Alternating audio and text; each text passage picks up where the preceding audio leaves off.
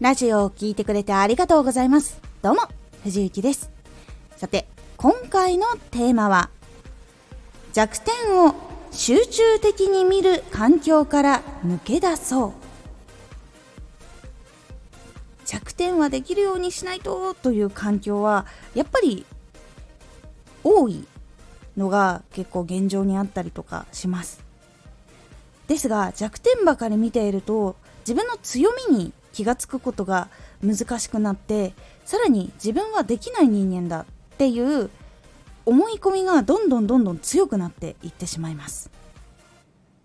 このラジオでは毎日じゅうろくじ、じゅうくじ、にじゅうにじに声優だった経験を生かして、初心者でも発信上級者になれる情報を発信しています。それでは本編の方へ戻っていきましょう。どうしてもこうできないと遅れを感じているようになってしまったりとか、理由も見えないんだけど、なんかこれができないとダメなんだっていう風にこう自分が追い詰められてしまってとか、辛くてうまくいきにくい道っていうのを知らずに進んでしまっているってことが実は非常に多いんです。実は私もそこに陥っていたことっていうのがありました。私は今はニュース見たりとか動画チェックしたりとかっていうのをしているので、今は少しでもこう流行りのものとか人気の作品っていうのがわかるんですが、実は以前好きなこととか興味が薄いことに全く興味が持てなかったりとか、その見ても楽しみがどうしてもわかんなかったりとかっていう時がありました。その当時っていうのはもう本当に夢中になってハマっていたことがあって、それは実際にはこう漫画とかアニメとか、まあ実際のところは声優というところにはまり込んでいたので、もう声優の仕事っていうのはどういうのなんだろうとか、声優の人ってどういうこう経歴を持って声優になったのかなとか、もうそういうことしか興味がなかったっていうのがあったので、やっぱり周りの人と話が合わないっていうこととかがありました。やっぱりそのことってそのやっぱり多くの人と話が合わないっていう風になって孤立していたこととかもあって、あと学校のその先生とかにも協調性がないという感じに見て取られていたっていうところとかがあったので、私はその共通の会話ができないことっていうのが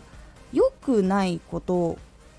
だと認識して、こう少しでもこうみんながこう話しているものとかを見ようとかして見たりとかして話したりしようとするんだけれども、やっぱりその面白みとかが分かってなかったりとかする部分があったので、やっぱりこう一緒に盛り上がるってことができなくて、それで結局馴染めずっていうことになったことっていうのがありました。ですがその後実際に私は声優の養成所とかに行って声優の仕事をするようになるんですけど、その時にはそのいろんな新しいことを知ることで結構こう仕事の役に立ったりするっていうこととかも理解できていったし、そういう新しいことを知ることがすごい楽しいっていう風になっていたので、もう全くもって弱点と感じていない状態になってからやっとその新しいこととかを全然知るのが楽しくなったりとか、新しく興味を持つっていうことが増えてからは、逆にもういろんなそういう情報を得ていろんな人と話ができたりっていうのができるようになりました。これだとなんか弱点を集中的に解決したんじゃないかっていう話に聞こえるかもしれないんですけど、弱点だと思っていた時にやってもうまくはなかなかいきません。ですが、自分が興味持って楽しいことだったらどんどんどんどん成長していくっていうのが実はここの大きなポイントになります。自分からそれをするのが楽しいとか、それによって多くの人と関われたっていうのはどっちかっていうともう弱点ではなく、それはポジティブなものになります。なのでそれが強みになったりすることもあるんです。こういう新しいやり方を知って、それを自分の業界に当てはめてみたらこういう風にやるとうまくいくんですよっていうことを情報を交えて伝えてみた。そしたら周りの先輩とかもうまくいったとか、そういうところにつながっていて、そういう分析能力あるんだなみたいな感じで長所っていうのが見つかったりとかするんです。なのでちょっと今回分かりにくい話をしてしまったんだけど、弱点だと認識している時に無理やりそれをできようとするっていうのはなかなか難しい。で、それができないっていう状態が続きます。弱点っていうのは自分が不得意なことだったりとか伸ばしにくいところを弱点っていうので、やっぱりできないできないできないの状態が非常に続きやすい。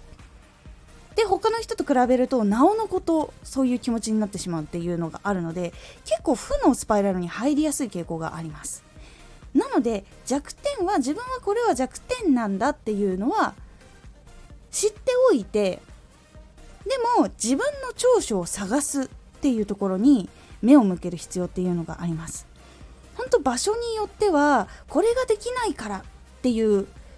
方とかもいらっしゃいます。で、これがなんでできるようにならないとかっていう風になる方とかもいらっしゃいます。その環境から抜けられるのであれば、できれば抜けた方がいいです。弱点ばかり見る人で、それをできるようにしないととか、それができないのが悪いっていう感じに言葉を出してしまう人のところにいると、それが知らないうちに暗示になってしまうので、できるだけ早く抜け出した方がいいです。環境から移動できるなら環境から移動する。それができないのであれば、自分の長所っていうのを見るようにすることが結構大事です。私は結構そこにたどり着くまで時間はかかったんですけど、でも集中的にその自分の強み、自分はこれが強みだ、これが弱点だ、これが弱点なのは知っている、知っているからこそできるように努力はしているけれども限界があると。得意な人とかずば抜けてそれを磨き続けた人には及ばないとっていう部分で、長所を伸ばしていった方が実はいいっていうのがあるんです。これの実例としましては、私の経験にはなってしまうんですけど、私は結局のところ声優が好きというか、その声優の仕事自体に憧れて声優のことばっかり調べ続けていた学生時代から、そのまま声優を目指していきます。で、実際に勉強してゲームの仕事がいただけたりとか、ナレーションの仕事ができたりとか、イベントで今もマイクでそういうイベントの案内とかをしていたりとか、あと映画にも出演したりとか、他にも声優の技術に関する記事とかを書くお仕事とかもしたり、その声優が好き、声優の仕事が好きっていうところがずっとそれをやり続けて磨き続けて、好きだから情報を集め続けたことによって、その関係のお仕事が来るようになりました。なので実際には自分が得意とか好きっていうことをずっとやっていて、それが周りの人からもこの人はこれが得意だっていう認識があると、そういうお仕事依頼をかけてもらえるっていうところになることができるんです。弱点は本当にたくさんありました。本当朝が苦手だったりとか、そういうことも本当にいろいろとあるんですけど、すごい今小さいことを言ったかもしれないんですけど、でも実際にはやっぱりその自分が好きなことじゃないと続けられないっていう性格が本当に一番影響をしているので、特に私の場合はこれどうやって頑張って曲げようとしても曲げることができなかったっていう一点がこれで、そのことによってやっぱりバイトも長続きできませんでした。自分が本当に好き興味があるっていうものに関しては年単位で続けることができるんですけど、それ以外のバイトとかに入った時は半年も持たないっていう風になってしまうっていうのが本当にあって、普通に就職したらずっと仕事し続けるのがこうできるのが当たり前だと思っていた時期もあったので、で本当に私はそれがどうにかこうにかなんか難しいっていうのがあって、本当に自分の好きな仕事じゃないとそういうふうに頑張ることができないっていうところに気がついて、だから声優に行ったっていうわけではないんですけど、声優にどうしてもなりたくてなりたくてで声優の仕事をしたくてひたすらやっててっていうところでたどり着いた今っていうのがあって、それはやっぱり長所を伸ばし続けたっていうのと、もう一つどうしても叶えたい夢っていうのがあるから、そこに向かって頑張ってきたっていうのがありました。で、弱点っていうのは弱点を伸ばすより長所を伸ばした方が声優でもやっぱりお仕事をもらいやすいっていうのがあるんです。もちろんいろんな声ができたらとてもいいし、どの芝居も全部できるんだったらもちろんいいんですけど、やっぱり可愛い声に特化した人っていうのはやっぱりその役が来るし、大人っぽい声だねっていう認識があったらやっぱり大人っぽい役っていうのが来るんです。で、特徴がない子っていうのは選びにくいっていうのが実はあって、キャラクターに声を当てようって思った時に、どのキャラクターにはどの人の声質が合うかなって音声を聞いた時に、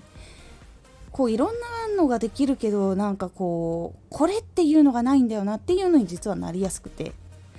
ていうのが実はあったりします。なので結構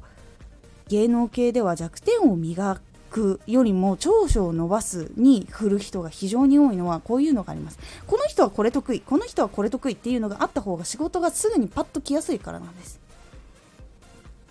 なのでぜひ弱点っていう環境、これをすごく見る環境っていうところにいるんだとしたら、できれば離れた方がいいし、できればそこから気持ちだけでも変えるっていうのをしないと、結構その自分って何もできない人間なんだっていう風にちょっと負のスパイラルに陥りやすくなってしまうので、ぜひ気持ちだけ、もしくは移動するっていうのをやってみてください。今回ちょっと長くなってしまったんですが、ぜひ参考になればと思います。今回のおすすめラジオ、話せるようになりたいときは型を身につけよう。着物を着たいとき、その着方を教わったりとか、ご飯で箸を本当に初めて使うようになるときっていうのは、着方を教わったりとか持ち方を教わったりすると思います。それと同じように話し方にもその基礎的な型っていうのがあるので、最初その型を身につけたりするようにすると結構上達っていうのが早くなる。そして情報、エンタメ、それぞれいっこずつ今回型をご紹介しているので、気になった方ぜひ参考にしてみてください。このラジオでは毎日じゅうろくじ、じゅうくじ、にじゅうにじに声優だった経験を生かして初心者でも発信上級者になれる情報を発信していますので、フォローしてお待ちください。毎週にかい、火曜日と土曜日に藤雪から本気で発信するあなたに送るマッチョなプレミアムラジオを公開しています。有益な内容をしっかり発信するあなただからこそ収益化してほしい。そして新しい仕事や出会いにつながってほしい。毎週にかい、火曜日と土曜日、ぜひお聞きください。ツイッターもやってます。ツイッターでは活動している中で気がついたことや役に立ったことをお伝えしています。ぜひこちらもチェックしてみてね。コメントやレターいつもありがとうございます。ではまた。